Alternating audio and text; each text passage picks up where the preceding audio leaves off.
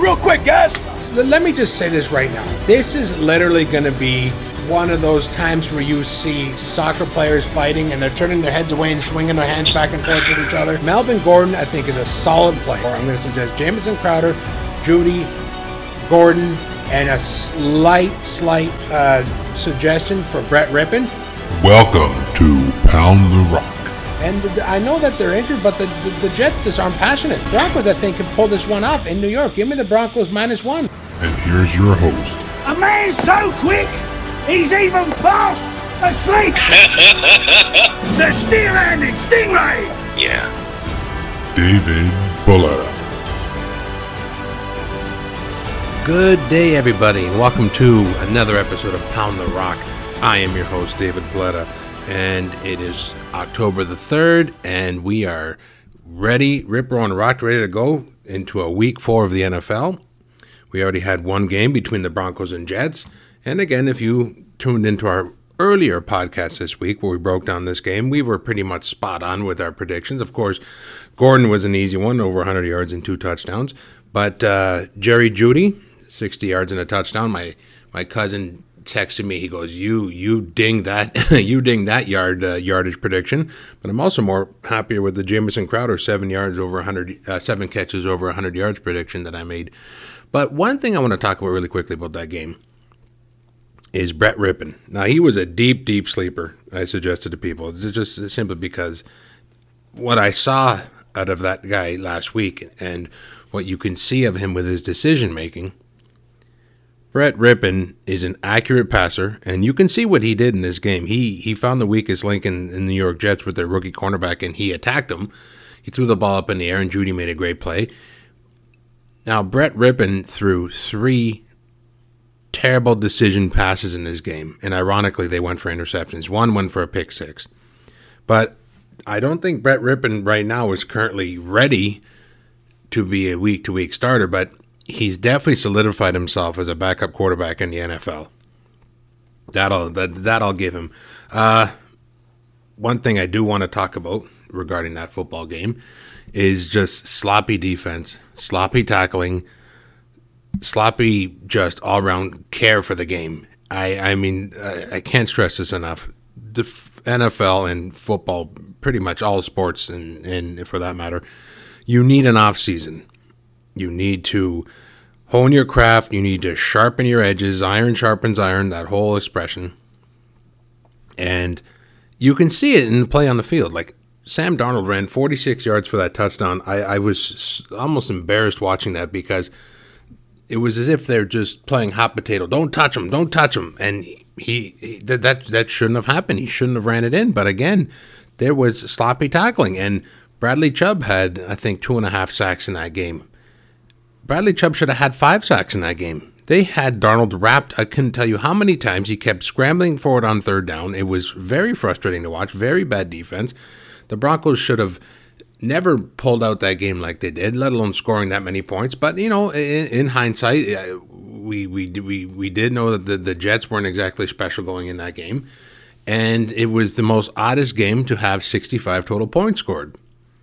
One thing I want to say is the player of the game for for the uh, the Broncos and Jets was Brandon McManus, the kicker for Denver, who nailed every field goal that he tried, and the, the Jets kicker too. He he he he he hit four for four, if I'm not mistaken. McManus dinged two field goals over 50 yards and one at 40, and they weren't even close to being missed. This guy, uh, I really hope that Brandon McManus gets gets. Uh, a chance to break the the longest record for for a field goal. That would be fun to see. Ironically, I was actually at the Broncos Tennessee game when Matt Prater did break the longest field goal record, but that's another story. Uh, Sam Darnold played very solid. You know, you you you, you got to hand it to a player who's trying to win the game despite everything around him not falling into place, and that starts with the head coach. And that head coach with the with with the dirty mindset he had at that end of the game, calling timeouts to keep the game prolonged. Denver's just trying to run out the clock, and he's uh, Brett Rypien goes back to throw the ball out of bounds to kill clock, and they cheap shot him. There was six personal foul calls in this game, At 15 yards a pop, folks, that's 90 yards. The Jets sacrificed 90 yards just on stupid calls. That's almost the length of a football field. You're not going to win a game if you get that. I, I Adam Gase, just for some odd reason, what I'm hearing, the locker room doesn't revolve around him. He has completely turned a lot of disarray into that into that uh, franchise, and you know, th- th- there's there's only so much blame you can put on the players. Why was this guy hired? How is this guy got players on the field? How are players getting so hurt, and how is he, are they hurting players? Believe me, I used to I used to play football back in the day, and you know, then make it to a pro level. I hit five years of high school, and I hit two years of uh, of semi pro ball representing representing the city of Hamilton, and I got recruited at the time to the best university in the country. And those coaches all went off, and the coaches at university they all went off to go coach in the pros, and I didn't make the the cut because I had injured my knee, and I went to go see the finest no, the finest doctor in, in the country, and he told me, listen, uh, you're not playing this year, but I'm not worried about playing for the next couple of years. You play on this, you're not throwing the ball with your kids in your 40s. So that was an easy decision to walk away. But as easy as it was, it was extremely hard. Regardless, where I'm going to about this is I'm getting very frustrated listening to current analysts out there. Now, I, am not not knocking how they got there, and I'm not knocking the fact that you know they're working and, and putting food on the tables for their families too. Believe me, but giving opinions based solely upon statistics is a reporter. You're not an analyst. You're not a football specialist. You're a reporter. Now, let's take an example this week. You have a player like Kenyon Drake who plays for the Cardinals and they're going up against the Carolina Panthers. The whole world saying you have to start this running back because the Carolina Panthers are pitiful in rush defense. You know, they're they're, they're saying the Panthers are not good on fantasy wise for for a defense. They give up X amount of points to a running back. See, I don't subscribe to that nonsense, and I'll tell you why. Because football is a to week game. There's two things that analysts say in terms of football that are actually true. It's week to week gaming and planning. Okay? And the second thing is is players do look at upcoming schedules, and we'll get into that in a little bit later. But week to week planning is as follows. Cliff Kingsbury for the Cardinals is not going to go and look at the uh, Carolina say, "Hey, you know what? Um, uh, we're running 60% passing, 62% passing, and 38% rushing. Why don't we rush the ball just because these guys give up most fantasy points?" No, it's not what he's going to do. So Kenyon Drake to me is a flex play for that reason. There's going to be a lot of points scored in this game because Arizona's coming off a very bitter loss. But what I'm saying here is, is just because a team gives up a great amount of fantasy points, the coaches in the NFL don't care about that. He's not going to say, you know what, we're going to play Kenyon Drake this week a little harder in the game because Carolina gives up a lot of fantasy points. No, they're going to go with what works. They're going to go with the high powered offense. DeAndre Hopkins is questionable to play at this point. If even if he doesn't play, they're still not going to fade away from their game plan. They got a lot of receivers out there. They got Larry Fitzgerald. They they're not going to start running the ball and change up what Kyler Murray does best. That's one of my biggest frustrations is paralysis by overanalysis. And these so-called specialists, they're glorified reporters. Not to say reporting is a bad job, but don't call yourself a, f- a football analyst, a football professional, if you've never put your hand in the dirt and gone off a snap count. Please. Now, one thing is is with the football players, one thing we used to do is we would look at our schedule. We would look at those top teams and those were the games we we really played with a lot of heart and passion. And this is going to be a clear cut example. And I can't believe I missed this when I was making predictions two weeks ago. I thought the Chiefs were better than this, but I'm not sure if you recall in week two the Chiefs played the Chargers. The Chiefs played the Chargers with with Justin Herbert going in. It was the first game Herbert's ever played, and Herbert didn't even know he was playing until 30 minutes before the game where I'm going with this is that game went into overtime. The Chiefs won 23 20 off a late field goal. And I'm saying to myself, my God, what? San Diego must be good. And the, Chiefs, you know, they must not be that good. So the following week, of course, I took the Ravens to beat the Chiefs because I thought the Chiefs were not as good as I think they were, and I thought uh, everybody thought they were, and I thought the Ravens were going to put a stamp on this league, and I thought the Chargers were better than the Chargers were. Well, the Chargers ended up losing to that vaunted Carolina defense I was just telling you about, and then the Chiefs ended up steamrolling the Ravens. Moral of the story is that Week Two game, the Chiefs were already thinking about Week Three playing Baltimore. They never went out there thinking they were going to play the Chargers hard. But meanwhile, the Chargers were looking at the Chiefs going, they got the Super Bowl champions. This is our Super Bowl this year, guys. If we can beat these guys, we can be special. Prove to the world we're special. So the Chiefs went in there with not much heart, and the Chargers went in there with a full heart. That's the difference I mean. That's what I mean where players look at upcoming schedules. Anyway, uh, Broncos ended up taking the Jets 37 28, and just a you know, the the casual fan looks at that game as entertaining. I looked at it and I couldn't stop shaking my head because it was just sloppy, sloppy.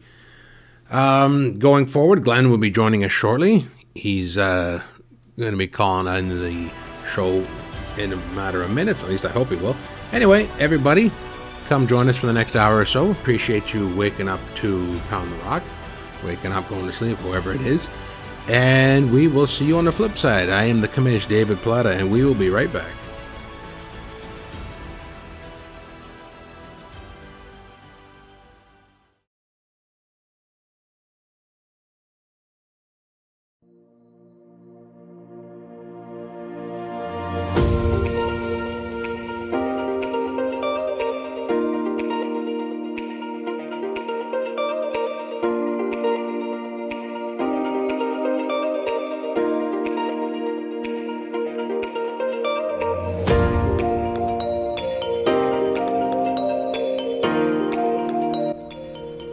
This week's episode of Pound the Rock is brought to you by Larry Plata Remax. Larry Plata sales representative of Remax Escarpment Realty. If you want to know more about the area and compare houses and costs and listings, please do visit Larry at larryplata.com where you can see all listings from Hamilton Burlington area or follow Larry on his YouTube channel where Larry interacts with local communities. Again, this week's episode of Pound the Rock brought to you by Larry Plata Remax.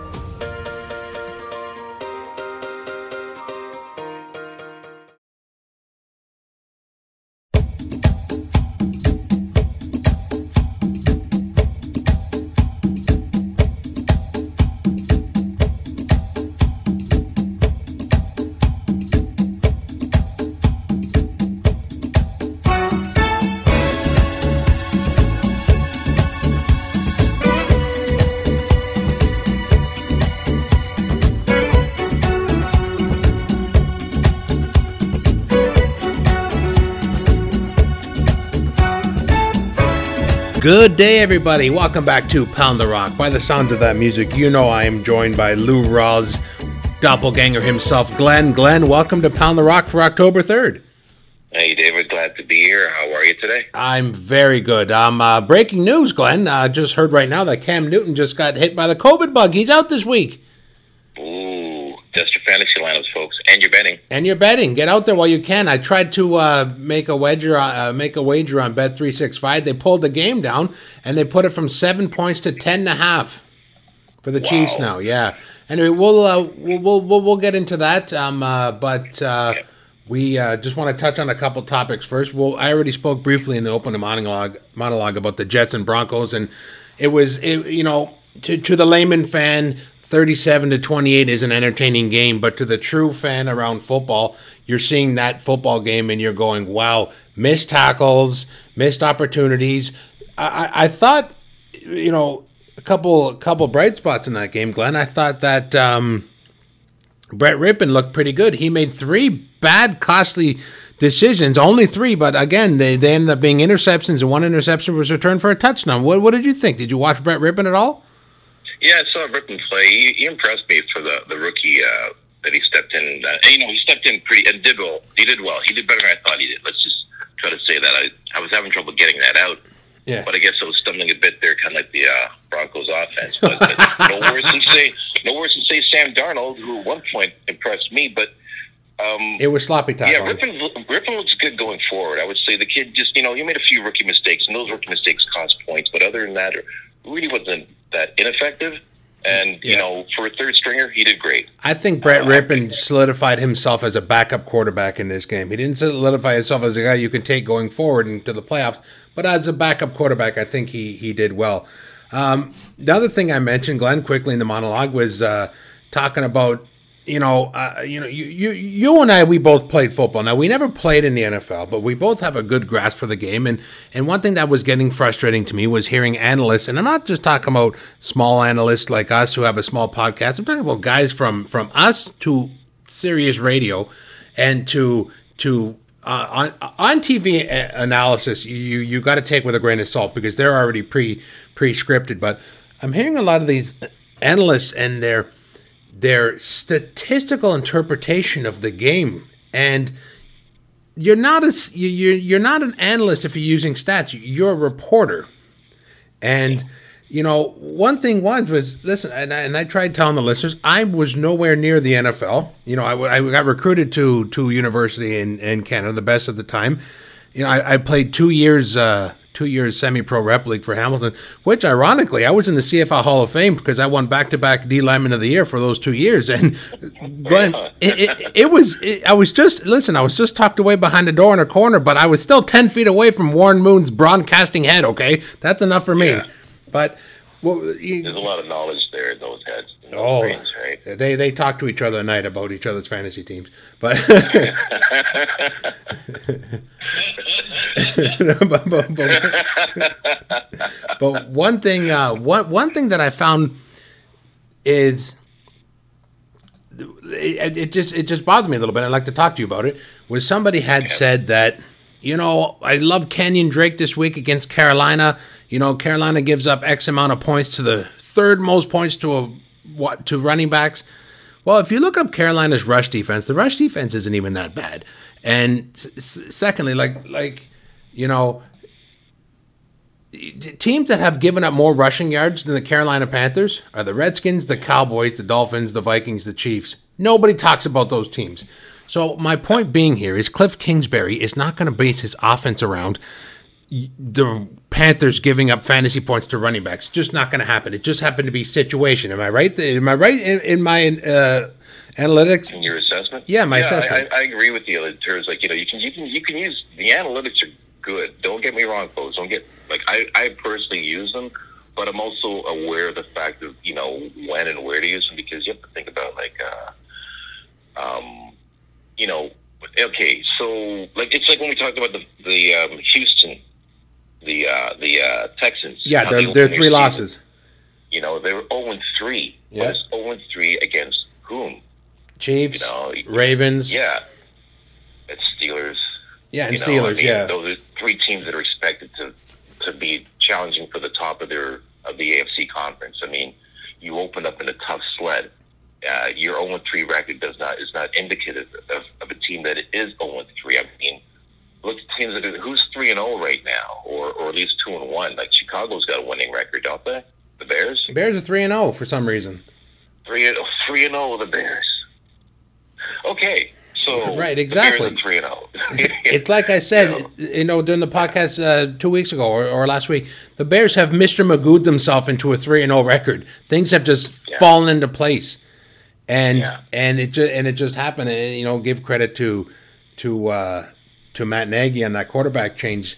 But one thing, another thing we got to get into before we we, we proceed with, with with the program is COVID nineteen has affected the NFL more now than I think since the inception. And in saying that, there are two things to bring up. Number one, Cam Newton is going to sit out this weekend, and and if no other player, I hope no other player on that team is infected. I don't think they they will because they practice outside and inside. It's mandatory six feet apart. But yeah. the Steelers and, and Titans game, you know, kudos to the NFL for keeping this game alive. They were able to do a bunch of puzzle piece movements. They push it to week seven. Unfortunately, both teams are going to have to take their their bye weeks uh, in week four a little earlier than they suspected. But the NFL, which is going to affect them later. Well, it would have, it's going to affect them tremendously later, especially they're going to the playoffs 13 weeks later. Oh, yeah. But Absolutely. the the point I'm trying to make here is is I don't know. It's not out there how this has been contracted with the Tennessee team. Now, in saying that, this Tennessee team still isn't still isn't cleared to pe- play for the October 11th game because listen, it is what it is. COVID's gonna COVID's gonna be what COVID's gonna be. But the mm-hmm. Players really, really, realistically, and Cam Newton is a good example of this. What just happened? They've got to be careful because the NFL cannot keep doing this, or else one thing I heard is they're just going to put a, a, halt on the season and delay it and, and, and start the season up uh, later in the year, Glenn. Well, or I twenty mean. They're going to have to adjust. They're going to have to adjust to do something. Uh, you know, I mean, the the NBA they went to a bubble, moved everybody to you know South Florida, mm-hmm. Disney World, and you know locked down and did that. The NHL they decided let's make two bubbles to to keep everybody so active and busy. And, safe to some degree, and you know we're able to proceed with the playoffs this year. And they finished their Stanley Cup. It was great. You know, yep. great to see that. It was a little different, but it, it was done. It was accomplished. Right now, the NBA is on the cusp of finishing their season. They've had issues. Um, the the Major League Baseball, you know, even with moving from city to city, the Jays not being able to cross the border, they were still able to get through, and they had their issues. The NFL's like you know top dog. They they they will make their adjustments. And like you said, if they need to go ahead and play part of the season next year and suspend operations, that's just what they'll do. They're they're you know they'll be fine. You know? I, I, it's just it's just a matter of people's of people's health. That's the only thing which is you know real concern here. I couldn't agree with you more, Glenn. And and this yeah. is what these these players they got to understand is that stop thinking you're above COVID and stop thinking you're you're you're above the measurements the NFL has put in for you. Whether or not you want to agree with with with with the measurements being a little too too uh, hastily, your personal perception is your personal perception. But you are getting paid. You are a professional athlete. You are the leadership of the country right now, which is with the whole North America and most likely the world is going through a second wave right now. And in parts of Canada, it's it's actually not just parts of, but the country of Canada, it's worse than what it was in the in the original. Now, another thing is is look at the everybody laughed at the at the Marlins in baseball. Baseball said, "You know what? This is what it has to be. We learn from this. Let's move forward." Now the Marlins are in the playoffs and they they got a two game lead on the Cubs. What I'm saying here is is is mistakes like this have already been made. There's no need for professional athletes to make these mistakes again. Yeah, I mean, there's lots of room for that in regular society where people don't have these extreme measures uh, basically set up for them to avoid mm-hmm. contracting COVID. Mm-hmm. But when they've gone the extra mile and a half and all this above and beyond, and you yourself are well aware of the situation. I mean, these are adults we're talking about. These aren't children. These are full-grown men and women in some cases who are well aware of the dangers and you know the risks that they're taking. And some are concerned, some are not. And they have organizations literally setting things up for them where they are doing every sort of preventative measure to not get sick, but somehow they're still finding ways to get sick. It makes no sense yeah. to me.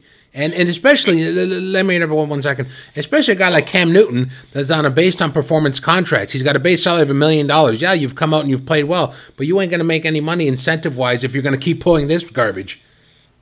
No, and you're not helping your team either. It's a team sport. I guess you could say right now society is a team sport. Uh, you know what? And like, like I said, I remember I told you I used to play football. Do you know what I miss most about football? Is the camaraderie. That's I, what I was going to say. Most of my. That's what I was thinking. If you go back from me to, to high school half a lifetime ago, most of my friends I've kept in touch with have been through football because yeah. we shared a battlefield together. So it feels like, you know, you're about that stage in life, you know, that youth, and then you go out there, you you give it all in physical exertion. It's another group of youths, you know, mano a mano, and then you know, sometimes you win, sometimes you lose, but at the end of the day, you know, you're still with with your group. Nope, and, and you're exactly right, and uh, and I, I I'm still I am still floored that that any athlete, especially you know. I, I can't speak for the Titans because I don't know what happened there because it's staff and it's games. I've heard it's for, it was contracted through fans. I heard it was contracted through through through uh, going into the public, but nobody knows. But regardless, it's there. Cam Newton seems It's to be there. the yeah, you're exactly right. Cam Newton seems to be the only player that has contracted COVID. So what does that tell you? Yeah. I, that's, that's just like him, you know, maybe going above and beyond to get COVID. I don't know. Or or But, you know, there's a responsibility you came in with. hundred percent. And, And you, know, you owe it to your yourself, teammates. To the people around you, You're- to everybody in society. how you look at it. Exactly. You owe it to your teammates because, you know, they they go up into a tiny hotel room and they go up into a little area and they're doing what they what they're supposed to do and and you're, you're Cam Newton, you're six foot five, you're a tremendous athlete, and you have to, you know. Wear, wear these fancy hats. Well, you know, I get it. You love the limelight, but listen, buddy, this is not time for the limelight. Yeah, well, what we have to find out right now is exactly when Cam contracted the uh, COVID. Yeah, well, exactly. You know, because I mean, aside from that, yeah, we're saying, oh yeah, Cam's up for for the game, but hold on a second before we play any game here. That's what worries we me. make sure? Yeah, because because this stuff can sit around for like two weeks. Can it? Is that still the case? Well, here's what's happening: is the Patriots and Chiefs is postponed until Monday or Tuesday now.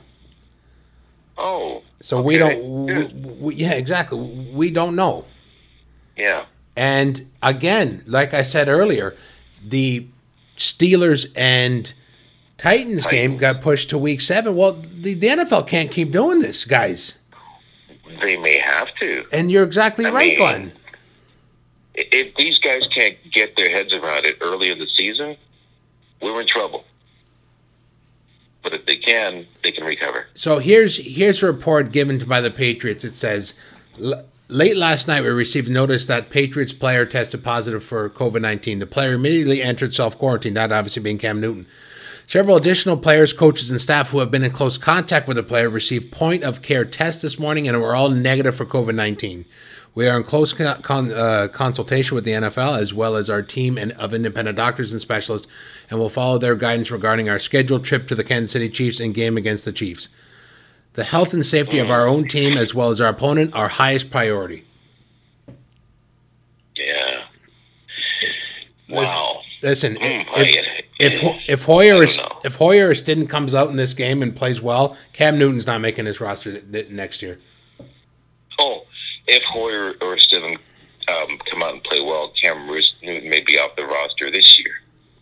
You know, You know, I mean? and, mean, and you're and you're right. Just like not the Patriot way. he inked a minimum deal of a million and fifty thousand dollars, the minimum, and everything else is incentive based. And he does this. How silly can you be, Glenn?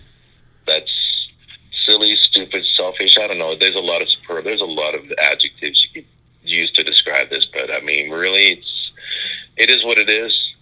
On to Cincinnati. yeah, right. Exactly. Anywho, You know, yeah. that, that, that, that's just how the Patriots will deal with it. You know. Let's um uh, on to Cincinnati. we're due. We're yeah, we're not going to talk about this anymore. We're going to honor them. exactly, exactly. And you know what? As much I, I may not be the biggest fan of like uh, of that team in the last one, but I must say their coach. I always gave it gave it gave it to Belichick. He is he is uh, balls on. He's the kind of coach I'd like to play for. Oh, absolutely, because because you're going to win. Yeah. You're going to win, and, and you don't see him walking around with fancy hats and top hats. He walks around like he just spent last night in a dumpster behind uh, the Yeah. Sheraton downtown Hamilton. And he expects every one of his players to perform up to their level. Well, if you're gonna play, you're gonna play. You're gonna play well. You're gonna do things well. You're gonna get rewarded for it. Well, know? well Be- Bel- so. Belichick is Moneyball in the NFL. Take a player, Yeah. give him one responsibility, and fill it with your needs. Anyway, Glenn, Yeah, we're uh, we're late for a break. We're going to take a quick Okay. break. It's, it's Pound the Rock on October third. We'll be right back. And you know what, ladies and gentlemen, we are going to go up with our Week Four fantasy suggestions and our picks on the point spread. Don't go away. We'll be right back.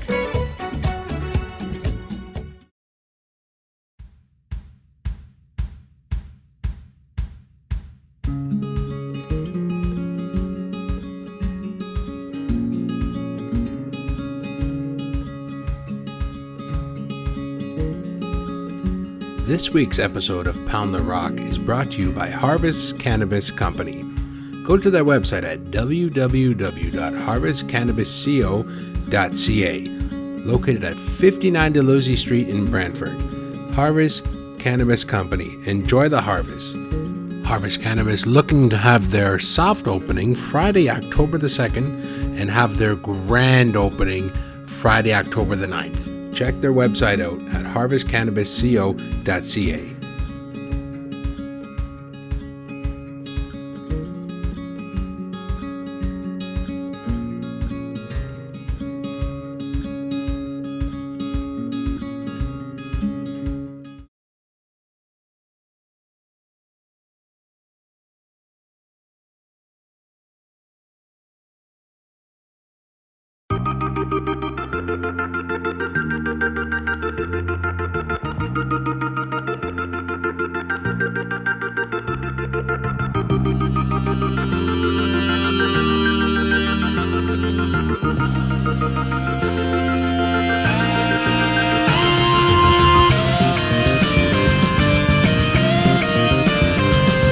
Good day, everybody. Welcome back to Pound the Rock. I am your host, the commish, David Plata.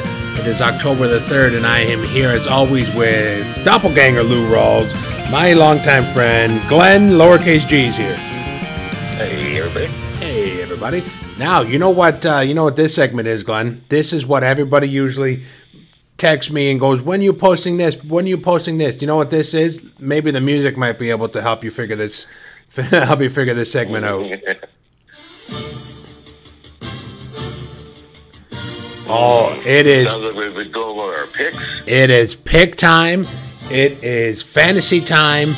It is. Yeah. It is go time. Now, everybody needs to understand that the Chiefs and Patriots game. It's not called off. Just so you know, it's just maybe pushed or postponed. So any information we give you is based upon the Patriots and the Chiefs still playing this week. Okay, but we are going to start with the Minnesota Vikings and the going to the Houston Texans, as if road games even matter these days. So, going forward, fantasy wise, what I like about the the Vikings is I Kirk Cousins does not play well on the road, but Kirk Cousins is going to have to throw this one. So you're going to have to put him in if you've got him. I'm going to say he's a he's a tier two quarterback. He's a QB two this week. If he plays, if he goes off, you know you got to start Thielen. And Glenn, what is that young quarter, that young wide receiver you like? That was one of the four J's last week. Justin Jefferson. Justin Minnesota Vikings. Jefferson from the Minnesota Vikings hopefully can fill the void of uh, Stefon Diggs. He had a huge Yep. game last week, seven for 175, and and uh, I think he had uh, one or two scores. I can't recall. He had but two scores. He had 11 targets, I believe. But he had four more targets than Adam Thielen. So yeah, well, this th- th- listen, this guy is exactly what Kubiak said he was. In saying that, Dalvin Cook is a, is listen. Th- th- there are four studs at running back. Okay, there's Cook. There's uh, sorry. There's uh, McCaffrey who's out. There's Barkley that's out. Yep. So that leaves you Yep. with Zeke and that leaves you with Kamara. Now those four studs are Kamara, Zeke, Cook, and Aaron Jones. So you better get Edward Helaire, isn't it? Ah, no, no, no, no, no, no, no. Don't no, say- You're, you're, not, you're not on the rookie. I know, I know. Nope. down on the rookie. Like Okay, I said, okay. he's like Let's I go said. Aaron Jones then, or, or Miles Sanders if you want. No, to place him. Aaron Jones. So Aaron Jones. the okay. the flip side to this coin is as follows: you go to the and you go to the Texans. The Houston Texans are a staggering 0 3. How in God's name did they get there? You say because they were just a playoff team. I'll tell you how they got there. They had the Chiefs in week one, they had the Ravens in week two, and they had the Steelers in week three, which they had a 21, po- what they had a 21 uh, 7 lead on, but they ended up caving to the Steelers. That's why I like um, Thielen and, uh, and I like uh, Jefferson, and and oh my God, that quarterback! I just and and Uh, Cousins, Cousins? because of that vaunted pass defense. But I also like Houston Texans to throw the ball themselves. yeah. So in, in saying that during this game, you can feel free starting Cooks. If Will Fuller's plays, you start him. Don't feel any sort of hesitation to start one Mr. Deshaun Watson. because he's gonna he's gonna this is this is his turnaround game. So you you play him with confidence. In saying that, I know it's three and a half points, Glenn, but I got to take the Texans. Texans minus three and a half. Texans minus three and a half. Okay, well, I, I, I hear what you're saying. I like the Texans at home, but I've got Minnesota to cover this three and a half point spread. I don't Only mind that call like, at all, to be honest with you. It's good. This was a tough one. Yeah, it's a tough one, but I got, I got, I got, I got, I got the Vikings to respond a bit here. I understand that um, you know Houston had a really tough start with those three monsters to start the season with, so the 0-3 record is not an 0-3 team. This No, is a good team. They're capable of beating most any team across the league any week at any time. And you know they're at home this week. They're they've got the Vikings suit themselves. I mean, finally found some success. It seems there was some connection on offense, but I don't think the connection. I think the connection is going to continue the success they had. I just believe that you know. Um, you know, they, they may not win this game. Houston's going to win. I believe Houston's going to win this game. I just think it'll be a lot closer. It's that it, it's that dirty it's that dirty half point, isn't it? Yeah, yeah, yeah. And you know, and you know what? As far as all you guys have said, you said on fantasy, I completely go with you on everyone. But I might also even add, like, possibly David Johnson. Yeah. Um, for Houston, uh, you know, usually typically running backs don't do so well against against the Minnesota Vikings. Typically, traditionally, their defense was always good against running backs. But in this game, I see Johnson can be utilized a bit more. Deshaun Watson's there, like you said. So don't sleep on Deshaun Watson, whose ability to get the ball out to the running back. And Johnson. the only reason why I didn't suggest David Johnson is that that Texans def- uh, offensive line isn't doing so well. Yeah, so I wouldn't be afraid to use David Johnson in this in this game at all because you know, even though the, Houston uh, offensive line may be challenged a bit, I don't. I think I, I have confidence in Deshaun Watson's ability to get the ball up to David Johnson Yep. in the short flats and areas like that where he could maybe, if, if he can lose some linebacker coverage, he gets an open run. Uh, you know, because he's going. I think Watson's going to be using his receivers a lot, like you said, and down close. Um, you know, there's that touchdown bulker uh, Akins again, but you know he may only get two or three receptions this game, but one of them may be for a touchdown. So I keep an eye on that. Okay, good call. Um, next next game isn't really exciting, but it has got a lot of uh, lot of implications to it because you got the Indianapolis Colts, who are a whopping two and one, going against the Chicago Bears, who for some reason are a whopping three and zero. Listen. Nick Foles is looked phenomenal last week against the Falcons, but I can also say Nick Glenn, I think I would look good against the Falcons in, in, in the NFL in their current state. Yeah, Fan- a lot of people look good against the Falcons on defense this year. No kidding. Nick Foles is the king, the king of going into a game and doing well when teams haven't uh, teams haven't uh, prepared themselves against him. Now, before I He's go in, yeah, before I go into my pick, I'm gonna say fantasy wise, Philip Rivers to me is a low end QB two this week. Uh, I, I, I'm definitely gonna lean towards the Colts running the ball with Jonathan Taylor more. I cannot suggest any Colts, Colts wide receivers because they're just not consistent enough. Mo Alie-Cox is a good low end tight end one, possibly high end tight end two. So be confident there.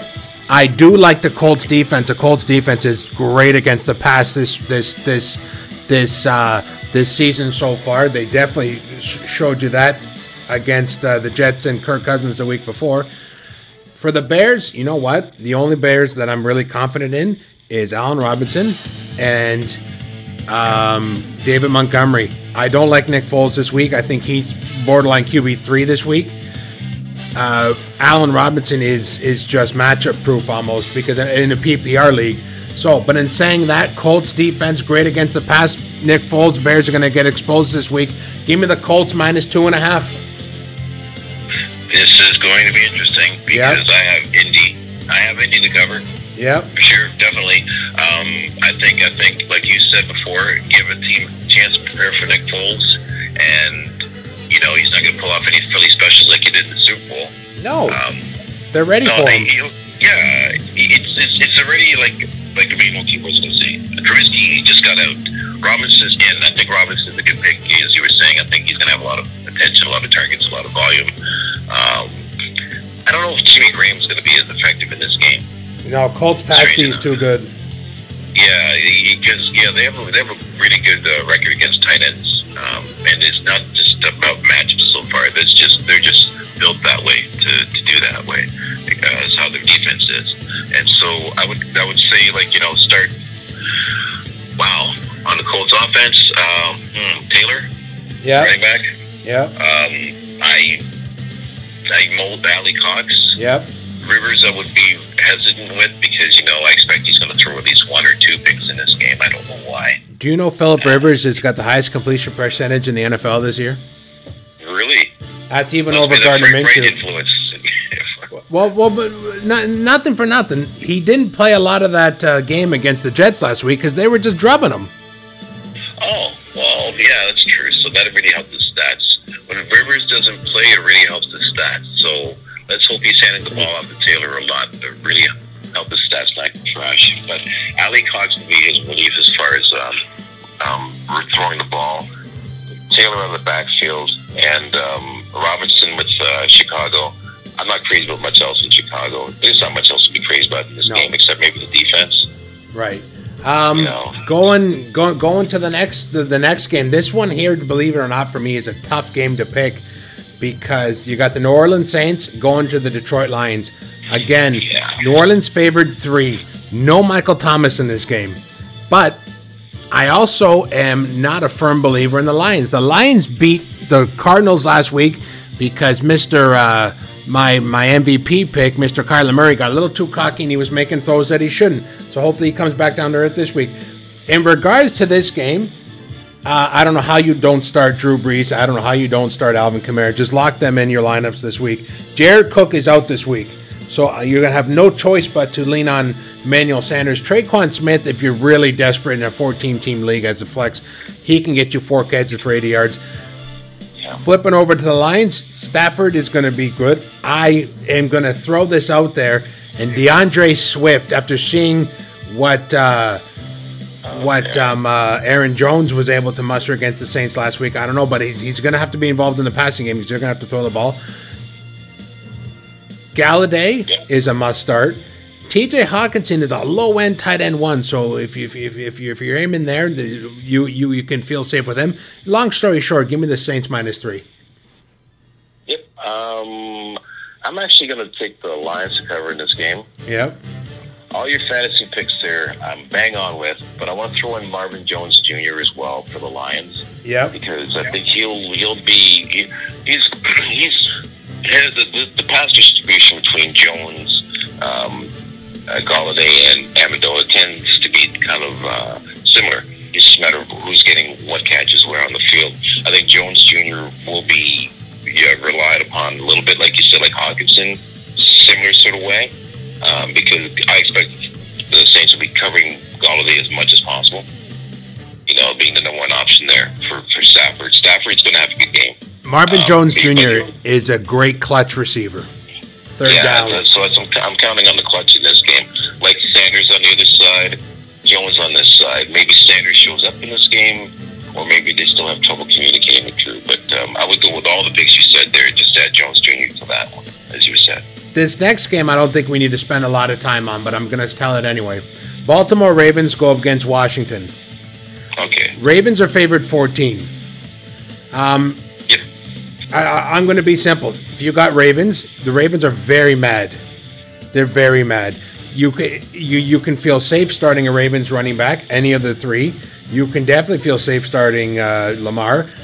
Uh, uh, Mark Andrews is a must start. Marquise Brown let us down this year, but I think he's got nowhere to go but up. I'm gonna. McLaurin is out. I don't know who to start for Washington other than Antonio Gibson. And Ravens by 14 all day long. That's all the time I'm spending on this game, Glenn. Go ahead. Ravens by 14 all day long. Haskins is probably sitting by the second half. Yep. Um, all the guys you said on Baltimore, the entire backfield, Dobbins, Ingram, um, Gus. Yep. Uh, you've got you've got to look at uh, Marquise probably looking to make up a little time. Mark's got to make up for last week. He dropped that pass in the end zone. Andrews, that is. So look for the tight end to make up for what happened last week. Sure, it feels bad, and like you said, Baltimore's not happy with, with how they played last week and what happened. So Nope. moving through Washington, What's our next game on the line? This is this one's a this one here's a little tougher than than than what it seems. Okay, the Seattle Seahawks go to the Miami Dolphins. Okay, the the Seahawks are favored five and a half, but you know, let's just say you're you're going to have to expect a lot of points, right? The one thing Yeah. about Seattle that is definitely their Achilles heel, Glenn, is their pass defense, and yeah. Ken Norton Jr. is their defensive coordinator. Listen, on a side note, do you notice that Ken Norton Jr. currently looks a lot like Morpheus from Matrix? okay. Yeah, I was like, look, even look a lot more like his daddy, Ken Norton Sr. But hey, Morpheus, Morpheus, and, no, I'm not even want to think about that. Anyway, let's go on. Anyway, um, Weird. Obviously, you're starting Russell Wilson. You'll start Russell Wilson on your bye Yeah. weeks. That's how hot this guy is right now.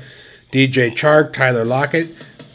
I don't know if they're going to be used a lot because I think they're going to control this game against Miami. And Yeah, the one thing that everybody's saying right now is everybody's saying start Fitzpatrick. The pass defense for the um, Seahawks is pitiful, Seahawks. A- a- a- and and listen, the the pass defense for the Seahawks is pitiful.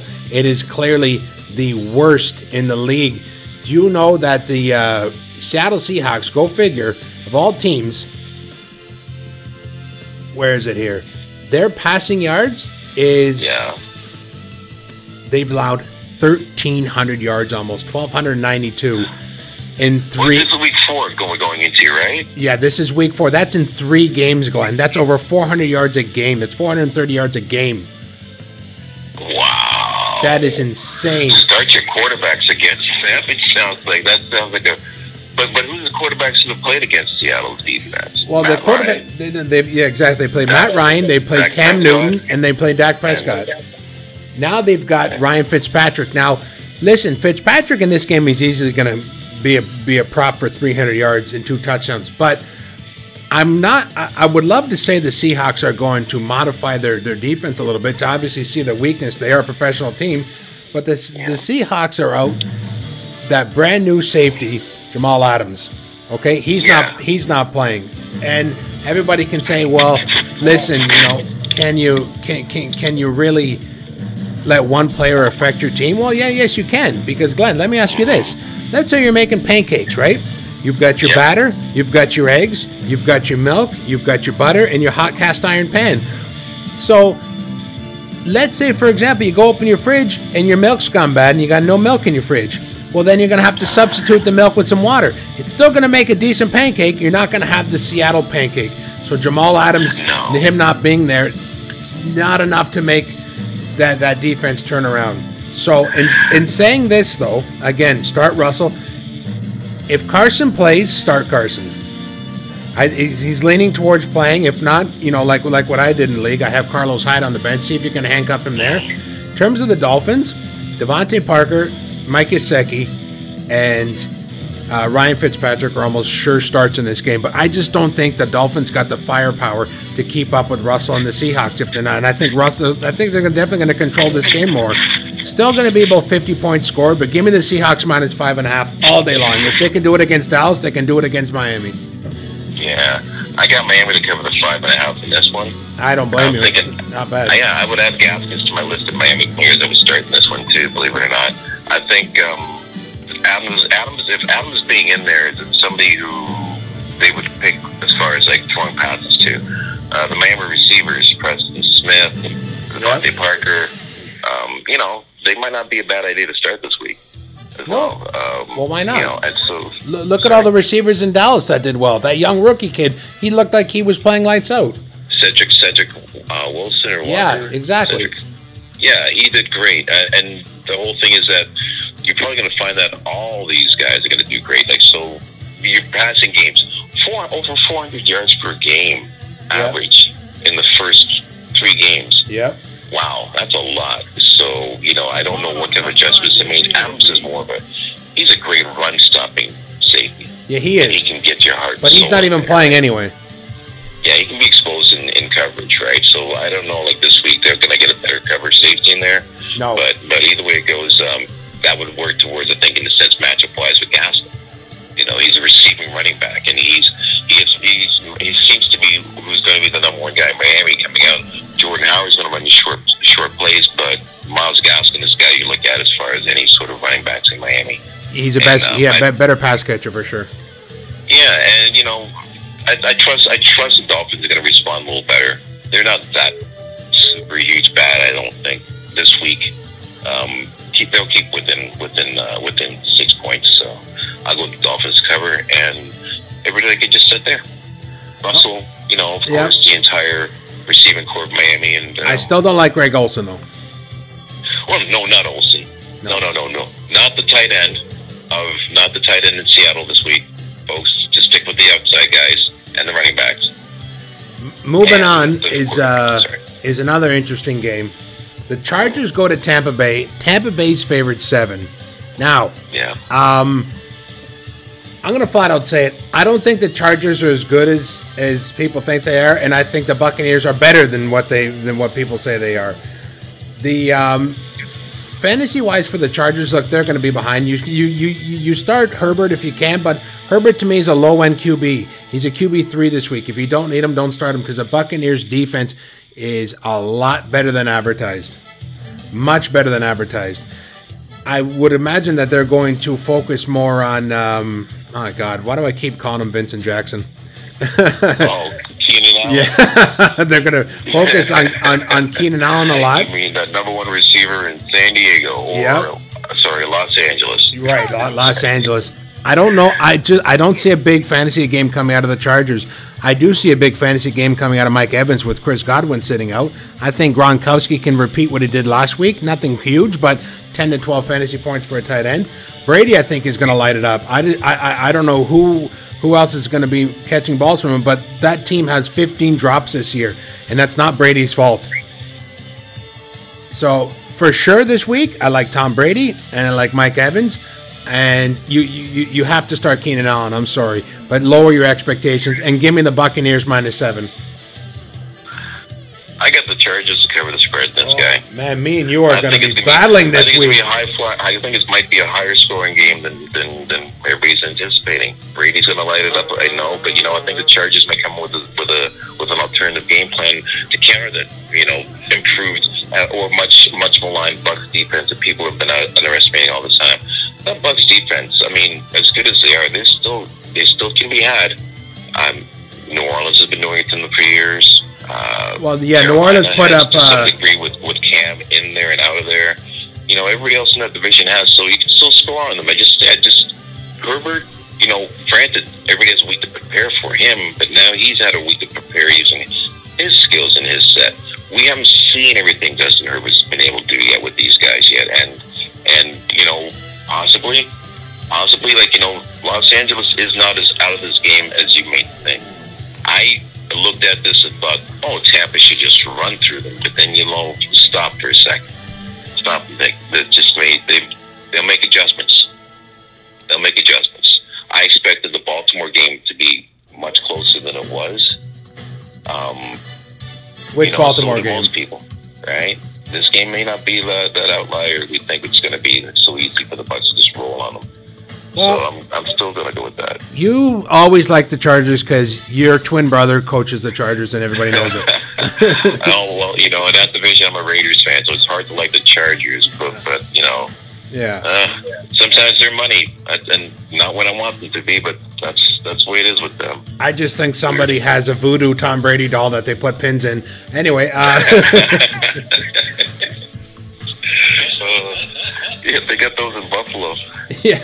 Um, Glenn, this next game here is my toughest call of the week. Okay, the Cleveland Browns go into the Dallas Cowboys. Currently, the spread is four and a half for the Cowboys. Now, I, the one player in this game, granted, if he plays, could be my absolute sleeper pick of the week, but he has to play. If Kareem Hunt plays in this game, he's going to be a running back one all day long. But he needs to play because the Browns will be playing from behind.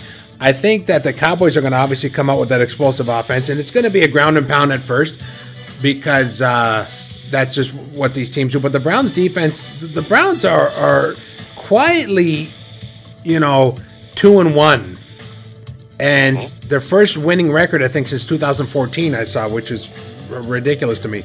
But again, they did beat the Redskins, and they but they did beat the Bengals before. They haven't faced a team like the Cowboys. But again, the Cowboys have only won one game this year, and it was that gift that the Falcons gave them. The Cowboys can put up points. I'm not no no no no, surprises there. Yeah. Fantasy wise, Baker's going to give you 225 and two touchdowns and possibly two picks. Nick Chubb, you put him in because it's Nick Chubb. Yeah. Sleeper pick of the week.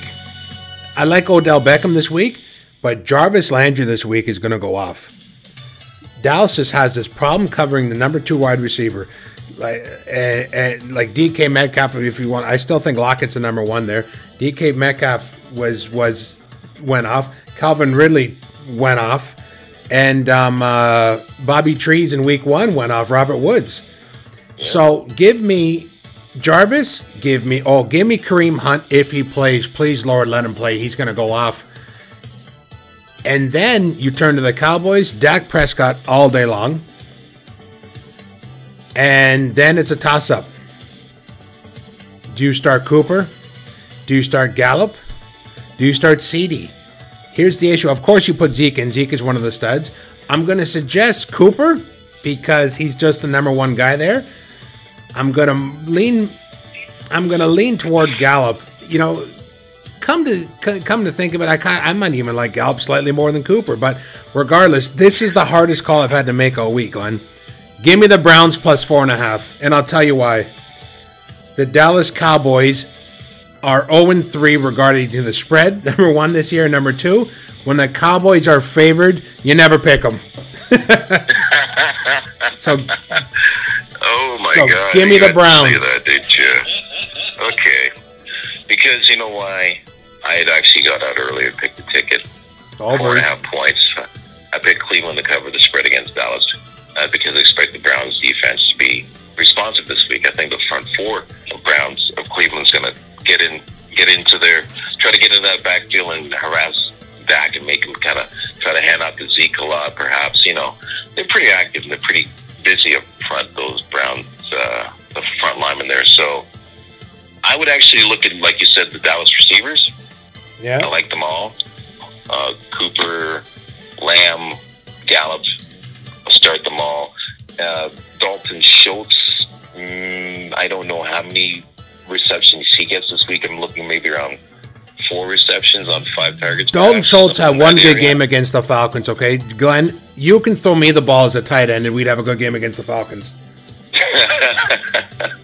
yeah, that's true. But, but Cleveland, here's the thing though. Cleveland, I mean, you know, Cleveland gives up apparently, uh, Courtney Young, Cleveland gives up, and I know it's matchups, but they have them down as the fourth most um, points to a tight end. Cleveland? Yeah, yeah. Right. Yeah, but, but again, look, look look at look at game structure. Is Dak Prescott coming out looking at uh, looking at Dalton Schultz or Schultz Or, or looking for down the field to, to Cooper, or depending depending what Cleveland wants to give up. or for example, I'm- I'm saying- Cleveland did play Mark Andrews week 1 and they did play uh, Jordan Reed last week. So, you know, Yeah, yeah. I mean, they have they have there's some good tight ends they've played. yeah. And sample week yeah, 2. So, yeah, I, I don't know. I think Dak's to just kind of vary his game a bit there. He may be forced to do so depending on the kind of pressure he's he's under, and he may not have time to get the ball as deep wait for those deeper plays to develop as much with Cooper, depending on how quickly they're coming after. him. I got a sickening Um, feeling they're going to bracket Cooper in this game. Probably, yeah. Yeah. But but I think the Browns. I think the Browns go on their old like we talked about, like I was mentioned before, like the old uh, double-headed monster in in uh, at the running back position there. And uh, Oh, like, Kareem Hunt's going to be huge Chubb. this week. Yeah, this might be a whole ball control issue going on for most of most of the time there. You know, we may we may we may see that. So you may find a whole stack of lack of points at your running back position there in Cleveland. Mhm. Um, o- o- Odell, you know, Yeah. he may um, have a big game this week because of that. You may get some play actions out of there. Jarvis, Put Jarvis in. Jarvis- Jarvis in the Jarvis flex. kind of disappearing a little bit lately, but you know the way how it is, I think if they're playing with the balance, which you're alluding to that they've been playing with, I expect Jarvis to probably have a bigger game this week. because he'd be re-included back into that cycle of offense of what you've got going on there In in, the- Cleveland. So on the on the topic of wide receivers, this next game is going to come down to one wide receiver. The Arizona Cardinals go to the Carolina Panthers. The Cardinals are favored three. DeAndre Hopkins is so vital to this game. Now, he's he he he he, he bounced up on the injury report post game. Lord knows where he got hurt. Lord knows how he got hurt. But he but bottom line is is that he is on the injury report. Um, saying that, if DeAndre Hopkins plays, you play him. There's no there's no doubt about it. Obviously, you start. Obviously, you start Kyler Murray. Kyler Murray is extremely bitter about last week's games. He got too cocky. He got too ahead of himself. He made horrible throws, but he made great throws, and he's still a talent running the ball. Andy Isabella is somebody to look at if if uh, DeAndre doesn't go.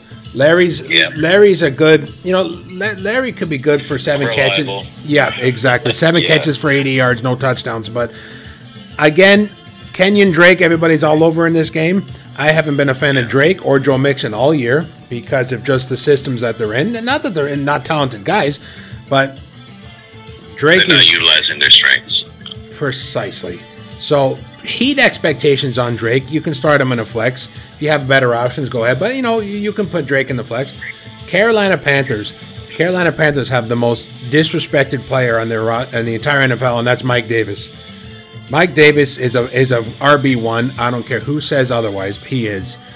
Teddy Bridgewater is a tremendous quarterback that's not getting respect. He just doesn't throw the long ball. He throws it short and has the receivers run. But why wouldn't you do that when you've got uh, when you've got uh, DJ Moore DJ Moore. and um, uh, gosh, that guy I keep Robby Anderson. That's all you need to do. But the thing is with this game, I think this game is going to be very, very high scoring. Both defenses can be beat, and both defenses have been beat. Like the Cardinals allowed 20 points, 15 points, and last week they allowed 26 points to the Lions. Where you turn to the Panthers, Panthers week one, 34 points to the Raiders. Week two, 31 points to the Buccaneers, and week and last week, week three, 16 to the Chargers, but the Chargers were still put up a 300 yard passer and a lot of and a lot of fantasy points to the wide receiver. Spent a lot of fantasy points out of this game, but still, I'm gonna even if DeAndre Hopkins doesn't play, I'm still gonna take the, the Cardinals by three. It's a tough one to call, but especially if he plays, take the Cardinals. Even if he doesn't, you know what? That team is coming off a sour loss last week to the Lions, and they they want they want blood. Give me the Cardinals minus three. Yep, I've got the Cardinals minus three. Got all those fantasy players you alluded to before. Um, uh, it, and it, Isabella's been around for a couple of years now. He's this kid is fast. Believe me, I tell you right now. I'm surprised he hasn't had more fantasy relevance up till now in that Cardinals offense because they could use him so. Um, having said that, Hopkins for sure. Uh, Larry is a reliable. I don't expect much from him. Maybe like six points this week, to be honest with you. Drake, well, you know, we're going to see what happens with him this week. Like you said, he's not really being utilized properly in that offense as, as of yet, but it's kind of hard to, I think, with, with Murray being such an effective runner himself, and then you just can quickly put up the pass and down the field, right? Yep. Um, oh, it, it, every he's gonna have a 25, 30 seconds, there's a pass. Yeah, yeah. So, so you know, I mean, and, and Drake himself isn't that he's more than uh, capable of receiving running back. So, give it some time as far as the development there. Maybe not this week, but some other week there. Um, and on the other side there from Arizona, well, Carolina, DJ Moore, Robby Anderson, uh, Mike Davis. Oh, Mike Davis. start. Mike Davis is an RB1 until McCaffrey comes back. Yeah, yeah. PPR league, PPR league. Yes, those guys are definitely you start for sure.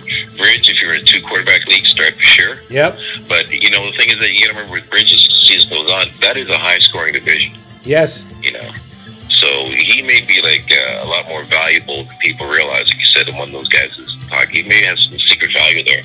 Not really sure. So let's keep an eye on him going forward, especially heading towards playoffs. Another, No. uh, this, this next game is another tough one for me to pick. The Jacksonville Jaguars go to the Cincinnati Bengals. Here's why it's so tough for me to pick, Glenn. The Bengals are favored two and a half. Yeah. Okay. DJ uh, Chark is coming back. So, you know, this is, again, the Jaguars lost a, a, a miserable heartbreaker to the Dolphins 10 days ago. But the beauty about that was is that it was 10 days ago. You know, you you've got James Robinson running the ball, which you which which again to me is, is an RB one. I would take James Robinson over Helaire this nowadays because he's the only thing they got. Uh, Gardner Minshew, I mean, I mean, like Carson Wentz had a decent game against the Bengals last week. And Carson Wentz is, is the saddest thing going right now. Um, Yeah. Baker had a decent game. Now Yeah. it's it's it's it's the, the the Bengals have a spark. It's called Joe Burrow. Joe Yeah. Burrow is one of those guys that to him the game is never over. So fantasy wise, like I said, Minshew I like, but I like him as an R, as a QB two. I like James Robinson obviously as a as an RB one. DJ Chark is back. So DJ Chark being back opens up a lot of things for Minshew. Chark is also a, a solid seven catch, 88 yards, possible touchdown. Go to the Bengals. Give me Burrow. Sit Mixon as always. I don't care because it's it's not the running back. It's the situation around him. They're probably going to go down, and then they're going to uh, have to be playing from behind. That offensive line is is is rather poor, and Burrow doesn't look for him in the passing game. He looks for Giovani Bernard. So give me Burrow. Give me uh, not T.Y. Hilton. Uh, Tyler Boyd. And Glenn, sleeper pick of the week. This to me is either a sleeper pick or it's do or die. AJ Green does it this week, or AJ Green doesn't do it at all. Ooh. Okay. Now Yeah. Ah, I got you there. this is this is this again. This is a tough one to pick because I, I do like the Bengals up and coming, and I think the Jaguars were slightly exposed last week because they didn't have DJ Chark, but they've got DJ Chark now. I hate to say it, give me the Jaguars plus two plus two and a half. I get the Jaguars plus two and a half. I Yeah. don't trust Cincy anytime they're favors. They're always great against the spread when they're when they're when they're um, dogs. Dogs. and they're usually dogs. Yeah. So that's why you know that's why guys love Cincy picking on picking them, but usually pick Cincy against the spread when they're favored. They're not so great to always rely on. They're a little scary. So you know I would actually go like you said, um, uh, what's we call it there, uh, Jacksonville Jaguars. Okay. Jags. Now, Jags Robinson, yes, James Robinson definitely started. Oh, He's definitely. the new reincarnation of a new improved young version of Leonard Fournette uh, fantasy points in the Jacksonville offense. They don't really have much of a passing game. DJ uh, DJ Chark is all they have. Yep. If he's in, plug and play. You know, let him go like crazy because Gardner goes to him, trusts him, relies on him, and he's been able to be effective with him. Um, as much as what else goes in that offense, I'm not really looking much on Jacksonville's offense other than that. Um, across the field from them, though, what we got there? Hmm, hmm, hmm, hmm. Jacksonville. Wow, David. what do I got? What else I got? Uh, They've got um. Cincinnati. Well, Cincinnati. Well, I, I was Cincinnati. I'm looking at Joe Burrow, of course. Yes. Start Joe Burrow. Um, you know, if you think that Jacksonville's or since you're going to be throwing the ball out this week and you don't like the RB situation, you know, Gio's guy, he, he throws two more consistently in that sense, even though Joe may get a lot more, uh, Mixon may get a lot more playing time. Uh, Bernard's one he relies more as far as receptions go. So I might temper my expectations on Mixon a little bit this week. Um, I would look at Tee Higgins, Okay. you know. I I steered away from Higgins because I think AJ Green's gonna. I'm, I'm gonna give him the benefit of the doubt this week. Yeah, I know. We all want AJ to show up at some point, though. But I think, I think, I think Higgins and, and Burrow are working on something special. No, no, Maybe they the are. man out this week might be Tyler Boyd, if that's the case. Yeah. Oh, You I like. Tyler Boyd too. I think Tyler Boyd's the new number one there. Yeah, uh, Okay. Boyd might be the odd man out. Um, if if he's trying to reinstate, if he's trying to get AJ Green more involved in the game, then that's great. That's going to work like that. Uh, Sample, the Tight end, the uh, tight, tight end. Um, I am looking at him getting about five targets this week again, four receptions, maybe one red zone target, and that's probably it for that. But um, done with the Cincy game and moving on. And moving on on. Cincinnati. So this next game I have dubbed um, uh, because any, any as of right now, anytime you put a New York team in in a game, it just it's much. just not going well. This is the Yeah, new the. The New York Giants go to the LA Rams. Rams minus 13 and a half. I'm going to tell you right now, I'm taking the Rams. But fantasy wise, let's just look at it like this. I don't like anybody on the Giants. That team revolved, revolved around Saquon Barkley. He's not there. Daniel Jones, I loved him this year, especially the latter half of the year. I I loved him when he had week. when he had Saquon. I just Yeah. don't. I think Aaron Donald's going to torment him. Rams, you can start both running backs if you want. Obviously, Darrell Henderson's your your your your your better choice. Malcolm Brown again, if you're in need of a running back. Goff is I feel confident with this week. Higbee, give me Kupp and give me um, Bobby Trees, Robert Woods. I just think the Rams are going to just handle the Giants very r- rather easily. Give me the give me the Rams minus uh, by 13 and a half. I think, yeah, the Rams are going to beat up on the Giants this week. Um, all those picks. I just, I just, I just, I, I feel that maybe Sean Payton going to rely on you know his secondary guys a little bit more this week. There, um, Sean Payton, Sean Payton. isn't he the coach of the Sean McVay. Sorry, Sean McVay? Yeah. Oh, okay. I'm sorry. Too many Sean's. Anyway, Sean McVay is going to rely on um, is is is he's going to start off well. These guys know that they don't really need to like go full on barrel against this injured Giants team, right? They're they're undermanned. Like you said, there's nobody really over in the Giants' offense is scaring you right now. No. Um, you know, so because of that, you know, they'll be playing from behind a lot. So, uh, you know, maybe Daniel Jones is throwing the ball a lot this week, but he's going to have Aaron Donald chasing him all over the field this week as well, too. Yep. Um, I'm not even sure who the tight end is in New York Giants this week. Um. Uh. That. Oh my goodness. Evan Engram. Oh, Engram. Yeah. Yeah. But but Engram, You know, you, so you obviously don't know who he is. He hasn't done anything all year. He hasn't done anything all year, and I'm gonna I'm gonna go out on the limb. I'm gonna say I'm gonna go with Evan Engram this week at tight end.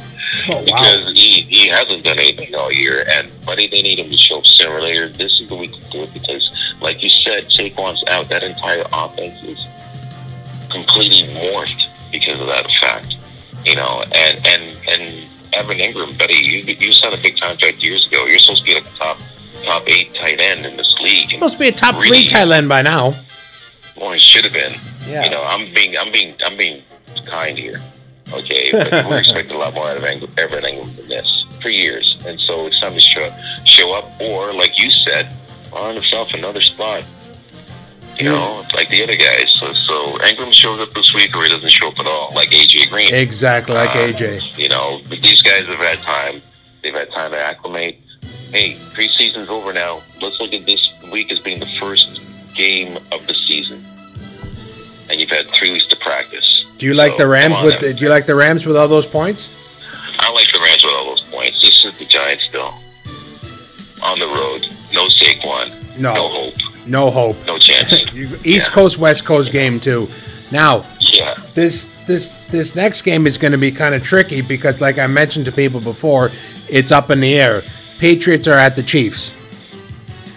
Um, no Cam Newton. That's final. It- Right. This could all be hogwash because we don't know if this game's even going to be played. We don't know if it's going to be Hoyer. We don't know if it's going to be Stidham. The, again, if you're desperate, you obviously got to play Edelman. Other than that, I don't know what to tell you about the Patriots. Do you put? I don't even know what to tell you about running backs. James White's back. Uh, James White is back. Sony Michel is back. Uh, Rex Burkhead is is back, and uh, Damien Harris is apparently back this week too. I don't know what to tell you about that about that team in terms of the running backs. So Oh, I, I'm I'm I'm only safe in that game with um, with um, uh, Julian Edelman. To be honest with you, on the flip side, the Chiefs, who just happen to be favored ten and a half points this game, I don't know uh, who Belichick's going to take out. Does he take Tyreek Hill out and leave Kelce uh, underneath for for eight catches for 100 yards? It, uh, who knows? The defense is still the defense there. I do suggest they're going to take Tyreek out, but I don't think Tyreek, who's scored a touchdown in three straight games, is going to be shut out. I love Kelce. You obviously start Mahomes, period. You can start Helaire this week, ab- absolutely. Point per catch league, especially. In terms of any other wide receivers, I don't know because I don't think the Chiefs are going to need to explode this week because they're just never going to be trailing. So again, heat expectations on the Chiefs' offense in terms of they're not. It's not going to be a shootout. But the spread right now at 1 p.m. Eastern Standard Time on October 3rd is 10 and a half points. Give me the Chiefs. Ten and a half points, eh? Yep. Yeah, sounds pretty good. I just don't know where the line's going to move right now because you know a lot's going to be set. There's still that one factor I look at more important than anything else, and that is that Bill Belichick. Oh, He absolutely. is the one guy should be affecting the lines more than anything else because of what he can take away from you on offense. I think Belichick takes away Pat Mahomes this week.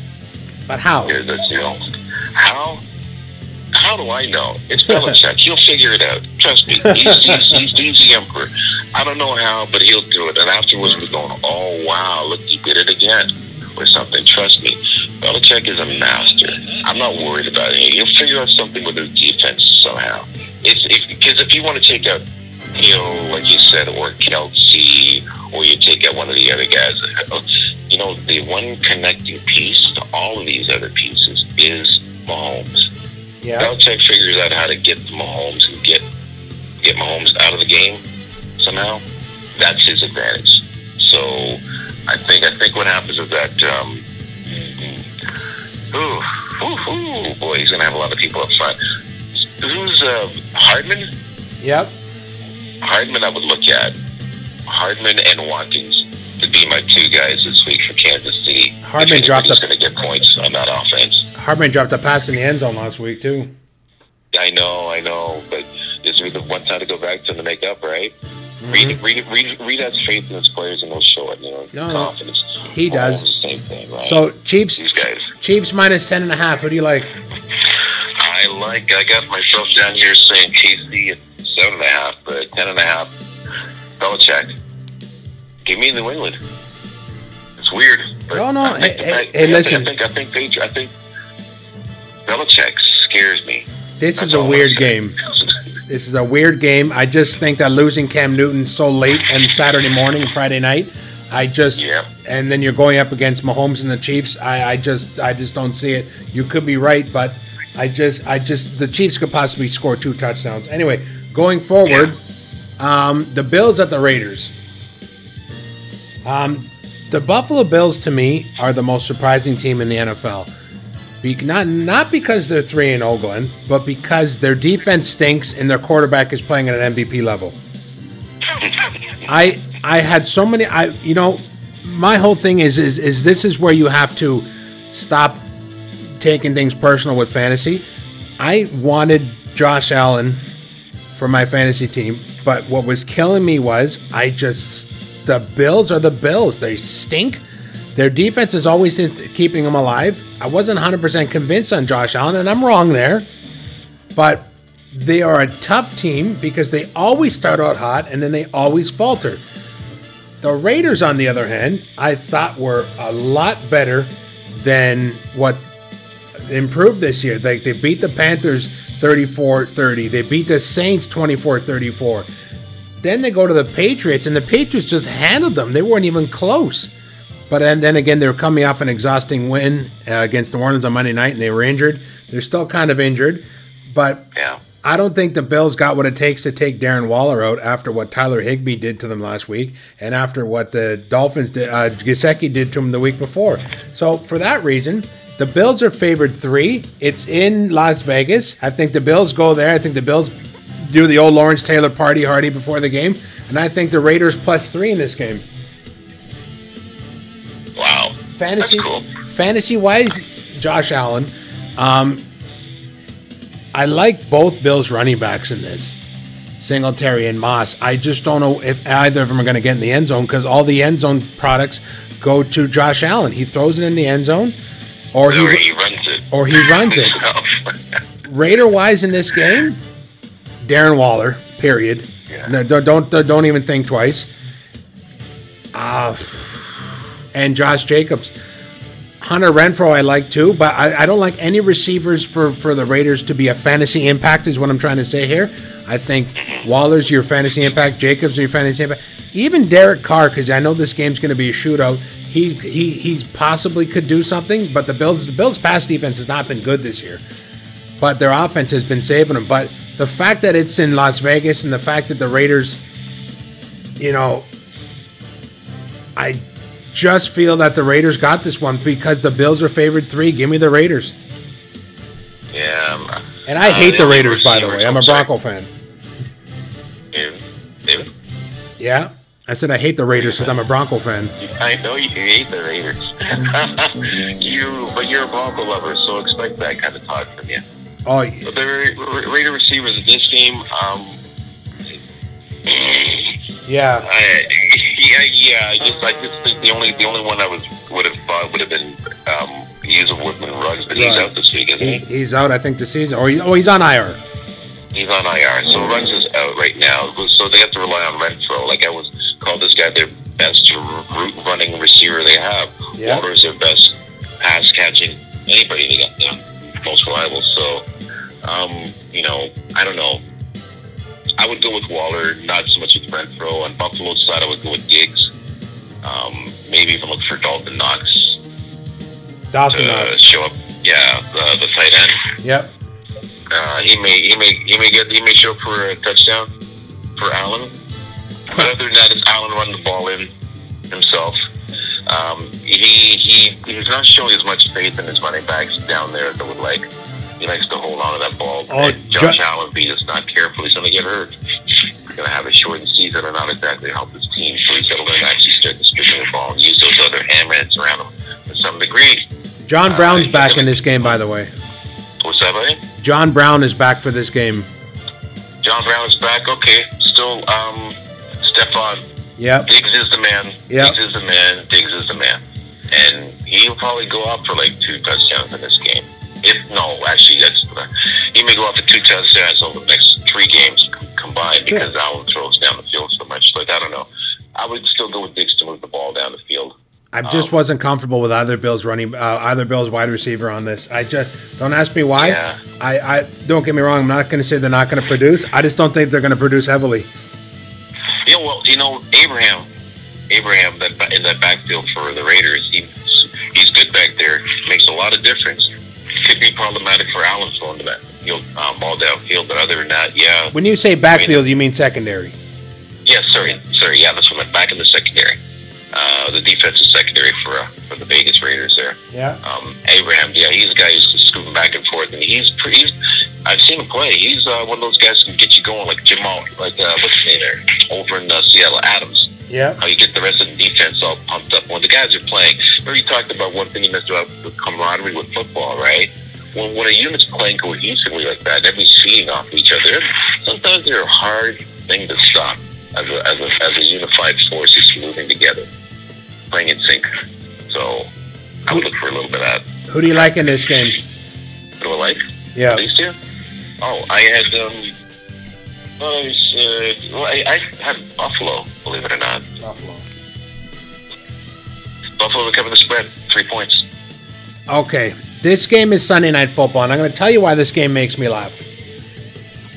There was a picture that I saw, and it was saying it showed these quarterbacks. It showed the the the next four games coming up. It says the Seahawks game. It showed a picture of Russell, and it said the Cowboy game. It showed a picture of Dak, and it said the Atlanta Green Bay game. It showed a picture of Aaron Rodgers, and then it said the Eagles and 49ers game, and they showed a picture of Nick Mullens, and not Carson Wentz.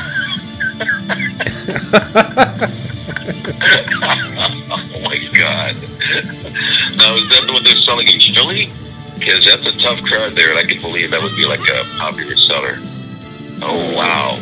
Yeah, so again, I understand the 49ers are hurt, and I understand, but the 49ers have been, oh, they're, they're, they're just a well coached team, and they're just all there. And I feel sorry for Carson Wentz. Carson Wentz is a good player, but there's just nothing there for him. One wide receiver practiced this week. One wide receiver Yeah. practiced this week for them. In saying that, I, I, besides Ertz, who's going to get 11 targets for 39 yards, I don't like. Oh, and Miles Sanders because listen, Miles Sanders has got to be involved out of the backfield in this game for Philly to even have a punching chance. Yeah, Yeah. Uh, Carson Wentz, listen, desperation QB two, you got to do it. But other than that, he's he's a QB three in my world. On the two quarterback league, I meant to say. Uh, 40, 49ers, you can start Mullens. I got no problem with that. You can start Kittle, who's back this week. Uh, Brandon Aiyuk, I like too, if you want to put him in the flex. But 49ers by seven, Glenn, I think it's 49ers by 18 to 21, to be honest with you. Yeah, you know, I, I, I, I hear you. I hear you. And all that stuff is great, except for one thing. Last time I went this hard on a team, I got burned for it pretty bad. Which team? You know, um, just a couple weeks ago, we were like all over some team that we were like hammering on. Um, oh shit! I wish, but you know what? We'll have to go back to the notes and see that later. Anyway, I'm not gonna, I'm not gonna jump all over, all over Philly uh, because I think, I think that they're gonna still respond. Because you know why? Why? They're still in contention to win the division. Yeah. That's all I'm gonna tell you. All I'm here's, So, here's one for you. Still in contention The to Philadelphia, the Philadelphia Eagles are at or half a game out of first place because they tied. And the, in first place in that in that in that division is the Redskins with a win. Yeah, and a lot of people were all were all over them because of the fact they uh, they went for the tie. But the odds said that you know what these guys might actually have a better chance of winning their division if they decide to do this little maneuver. And everybody was pissed at them. But look, like you said, right now they're in a chance where they could actually win their division. They, they got guys on their on their rosters. Remember, was it Richard Rodgers? Was he in Green Bay before with Aaron Rodgers? Yes, the tight end. Yeah. And yeah, he caught that last game heroic one of these, um, you know, hail marys to win at, against Detroit, I believe, a couple of years back. He's in he's in Philly now. Um, Greg Ward, the guy I told you about the other day, The wide You know, I receiver. said, oh, yeah, the wide receiver who was called up last year, and because he was like number six or seven on Philly's list, but all of a sudden he started because all the injuries they had to all their running backs. He's Pro- back this year. of elimination. He was the only one there. Seven points for the Niners. Who do you like? I like Philly. Okay. I like Um, Philly. God, me and you differ on a lot of games this week. It's going to be interesting. So the Falcons go to the Packers, Yep. right? Monday Night Football. Now, Yep. there's something odd about this game because Julio Jones looks like he's coming back. And Calvin Ridley showed up with an ankle on the injury report. He didn't practice Friday. He looks like he practiced today. So that looks like he'll be good to go on Monday. So I am anticipating an absolute bloodbath in this game for both teams. The Falcons are not going 0 4, but Green Bay is just not going away. Davante Adams is back. Now, Allen Lazard is is out, but that doesn't concern me at all because I don't think anybody drafted Allen Lazard because it didn't matter. Uh, so we're going to dip into the obvious situation here. You start Ryan. Um, you don't start any running backs in, in, in Atlanta. Julio, Gage, and uh, Calvin Ridley is a must. But again, watch the injury report. The Packers, Rodgers and Adams for sure. Aaron Jones for sure. The other he, he, here's the here's the question, Glenn. Fantasy wise, I, I I know I know Rodgers can spread this out. He's the best. Fantasy wise, how do you feel about that tight end out of Green Bay? Robert Tonyan. Okay. I like him in this week before, above Jace Sternberger and above uh, Marcedes Lewis. Now, Marcedes Lewis can get one catch for a 10 yard touchdown. That- that's fine. And I'll tell you why I like uh, Robert Tonyan. Because the Falcons are so bad at covering the tight end. I'm not sure. I'm not sure if you watched the New Orleans game against Green Bay, but this coach out of Green Bay, he calls a heck of a game. They were doing these misdirection plays that threw the entire Saint offense off, and then he'd come around, and then Robert Tonyan would be wide open every time. The Falcons have had such bad luck covering the tight end. Jimmy Graham got him for two touchdowns last week. Um, the Cowboys tight end, who I can't remember his name because he's just done nothing since that game. Schultz. Schultz, Dal- Dalton Schultz, yeah. He, Yeah. he he he led up the Falcons. The Falcons have poor safety play and poor linebacker play, which is ironic because I love Deion Jones. But regardless, I'm not sure how good he is in coverage. This is why the tight ends are, are throwing it down the field. That cover two is just is not working. So give me Tonyan in this game. I, I, I like him. I picked him up in the cash league because because uh, uh Jared Cook got hurt. Green Bay is 3 0 against the spread. They got seven points this week against the Falcons. As much as I think the Falcons are going to win this game, I think the Packers wallop the Falcons, and I really do believe Dan Quinn is on the hot seat. I don't think it's this game that fires him because traditionally this will be a pre- first four games should be preseason. I don't think anybody's getting fired this year because the irony of 2020. I just think the Packers in a bloodbath, but there's going to be a lot of points. But I, I do believe Green Bay is gonna. I, I, think Green Bay easily could very well be pending if Atlanta keeps trying, which it looks like they do. Green Bay Green Bay could put up 45 to 50 points in this game, Glenn, because Green Bay is averaging 40 points, 42 points a game this year. So, buddy, the Atlanta, I just, I just see a heck of a lot. Of, I, I I'm taking the over in this game. I don't care if it's 60 points. If the Packers are going to put up 50 on their own, you you got him. You start him in this game. I just see a drubbing. Just don't even look for any defense in this game. Give me the Packers minus seven. yeah, I got Green Bay as well. Yeah. I got Rodgers starting. I got Adams starting. I got Jones, uh, Valdes, Scantling. I got Tonyan. I've even got Jamaal Williams in there too. Wow. As well. So I got all these guys up there looking at and uh, for Green Bay, and of course Atlanta, you got to go. You got to go. Of course, I Atlanta got like five guys basically. Okay, that's Gage, Gurley, and uh, Ridley and Jones, and Ryan, and then Ryan, of course. You know, that's it. I wouldn't even touch Hayden Hurst in this one. No, Hayden Hurst is nope. uh, he's a decoy. yeah, so you know, I mean, I would even temper my expectations with Gage a little bit too. Yeah, but I can see that. yeah. But yeah, Green Bay's got this defense the, the coach is doing a great job calling his plays out there for his team. So what he's doing is calling his strength, and that's what we all underestimated. He's he's actually um, got a good thing going up there in Green Bay. So I am good with this one. Okay, so there you have it, folks. There's our picks. We're going to take a quick break. We're going to come back, and we're going to have a new sen- um, a new segment I like to call the teacher and the student.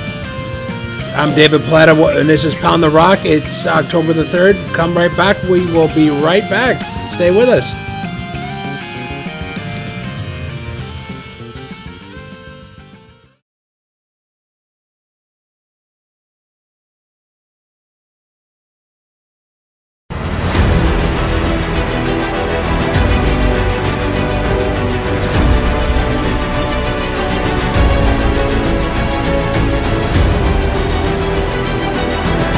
Good day, everybody, and welcome back to Pound the Rock. I am your host, the commish, David Plata, and with me, as always, is Senior Lou Rawls doppelganger, G, lower, uh, Glenn, lowercase G.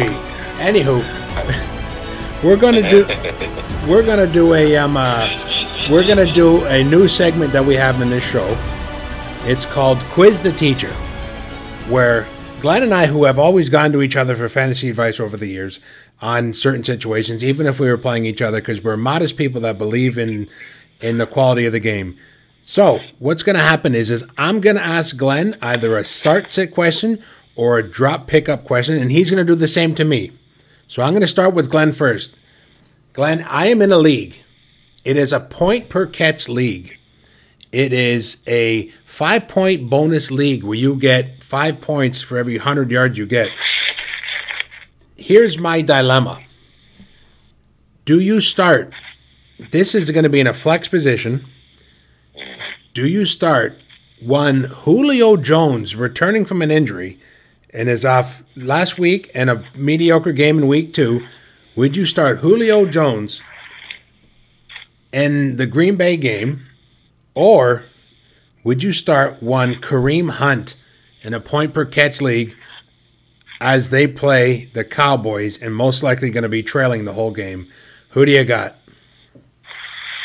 Ooh, I would.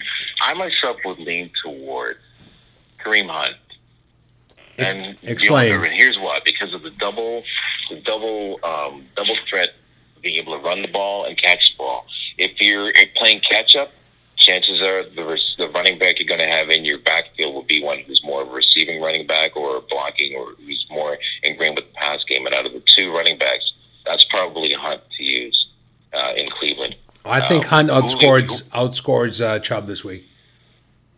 Yeah, yeah. Hunt will more than likely do that. He'll outscore Chubb, and Chubb's going to be there for good points.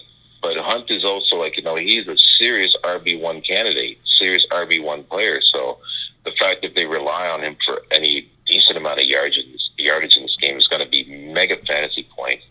Even though Julio is expected to get a lot of fantasy points, there's a lot of fantasy points to go around in the Falcons offense when they spread the ball. You know, and I believe Ridley's Ridley's not injured, is he? Ridley's injured, but I do believe he's going to play. Again, this a lot of this stems on injuries. Obviously, if Julio goes or Ridley doesn't, you start Julio, and this is even Yeah. and this is even projecting Kareem Hunt. Uh, Kareem Hunt is even going to start in this game. Yeah, I mean, Kareem, Dunn does, Kareem Hunt doesn't have to start in this game. No, I mean, I mean, I didn't mean start. I mean even play because I know he's battling an injury now. But if they're both Yeah. if they're both ready to go, that's that, that that's been my toughest decision all week. Yeah, I would go with Hunt.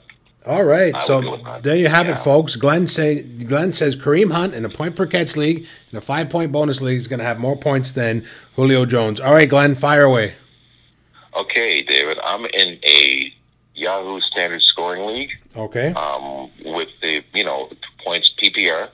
No, no. So, and I have a spot start I need this week for James Conner, who happens to be you know on a bye week now. I'm just going to pick up someone off his free agent list real quick, um, and I had it down to three names. I was looking at James White against Kansas City. yeah. I was looking at Jeff Wilson Jr. against Philadelphia, and well, somebody you like, Zach Moss versus Las Vegas. Jeff Wilson Who Jr. pick up for the spot start this week? Jeff Wilson. Jeff Wilson Jr. Jeff Wilson Jr. Awesome. for some odd reason consistently Okay. pulvers touchdowns. San Francisco really believes in him. They're already uh, a little bit injury riddled that running back situation. They know that Jeff Wilson is is is safe and secure, and they they, they really like him. I'm not saying that I, I I like him better than Moss. Who's the first option that was available? The other running back? James White. James Yeah, White. I- and I- that's a Kansas City uh, New England game, which may not even play this week for all we know. that's one thing. But the one thing is, is, is James White hasn't been there in about three weeks, and there's way too many running backs on New England. Yeah. Yeah. So- okay.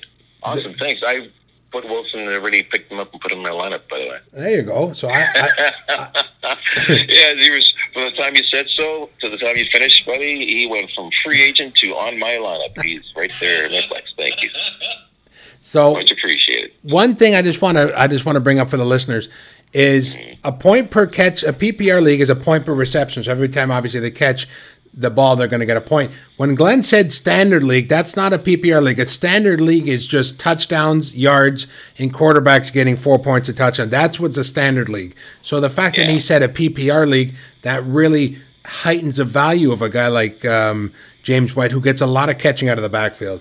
So, but Yeah. r- All your- regardless, all your catching backs go up in value. hundred percent, and and and uh, Mike Davis literally goes from 19th overall to 9th overall just by point per catch. Like you know, my opinion. Yeah, there you go. Serious, serious, serious RB one considerations there, folks. Absolutely. Okay, everybody, it's almost seems like to be a wrap on the show. We're just going to put a nice big red happy bow on this program, but after we say our picks, Glenn, let's go. You got your picks in front of you. Yes, I do, David. You go ahead. Okay, I've, I've got okay versus the spread. Dave, you'll, you'll give them the numbers after. I'll just say my teams. Yeah. I have Indianapolis. I have Detroit, Minnesota. Arizona, Jacksonville, Cleveland, Minnesota, like you said, hmm. Miami. I got the Chargers, Baltimore, the Rams, Kansas City, Buffalo, Philadelphia on Sunday night, and then Monday night, Green Bay. Okay, everybody, here are my picks. And uh, the thing is, is that every pick that I picked and then Glenn picked differently, just every time you hear his pick, just think of this. So oh, hey, guess what? what's that? Patriots and Chiefs just got postponed tomorrow. Oh, postponed till when? Uh, they didn't say yet. They're waiting to announce. Right now, the latest is it's just been postponed. Oh, so it's, moving it to Monday or Tuesday. Sorry. right. No, yeah, no, no. We established that it was going to be moved to Monday or Tuesday. We didn't know if it was going to be moved till later. Yeah. Okay, so here's here here here's uh let's just let's just roll out this red carpet here for for my picks. Okay. Okay, Vikings at Texans. I took the Texans minus three and a five, minus three and a half. The Colts at the Bears. I took the Colts minus two and a half.